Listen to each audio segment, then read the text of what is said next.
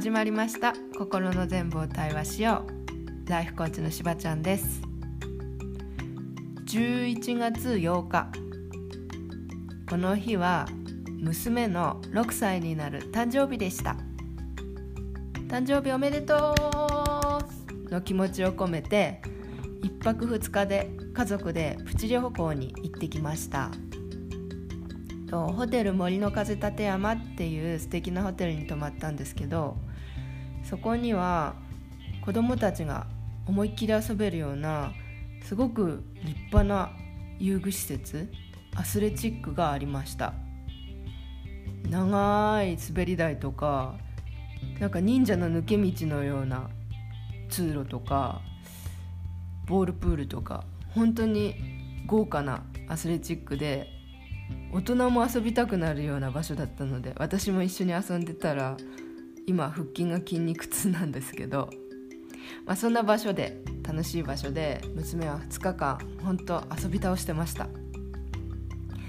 でその中でまた娘に一つ気づきをもらったなと思ったことがあったのでそれについてお話ししたいと思います。娘はですねこの2日間アスレチックであっという間に2人の子と友達になっていました。初めましての子なのにもうすごく意気投合して飽きることなく帰るよって言っても帰りたくないっていうくらい楽しく遊んでいて本当にこの娘の友達になる力友達を作る力にはいつも脱帽するんですけどでなのでちょっと聞いてみたんですね。どうやったらそうやってすぐ友達になれるの？って聞いたらこんな風に教えてくれました。あのね質問するんだよ。お名前は？年はいくつ？好きなものある？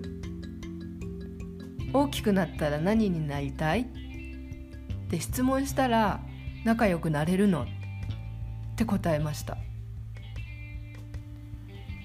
いやそっかって感動しながら大人志向の私は見習いたいけどでも大人に年聞くの失礼だしなとか大人に大きくなったら何になりたいとか聞くのもなんかえって思われそうだしなとか思ってそんな風に考えてしまってたんですね。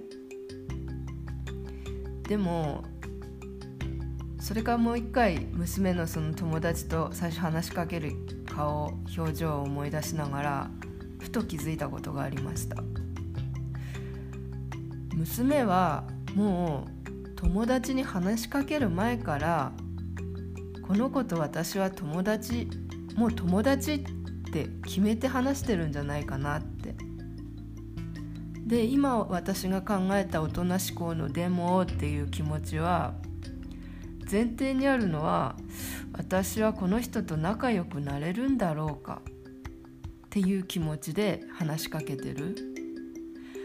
そこが違うのかって気づかされました。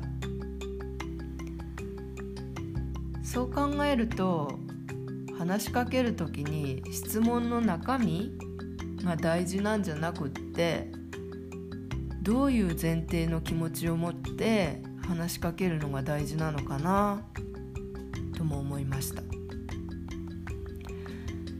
娘を見てるといつも思うんですよね。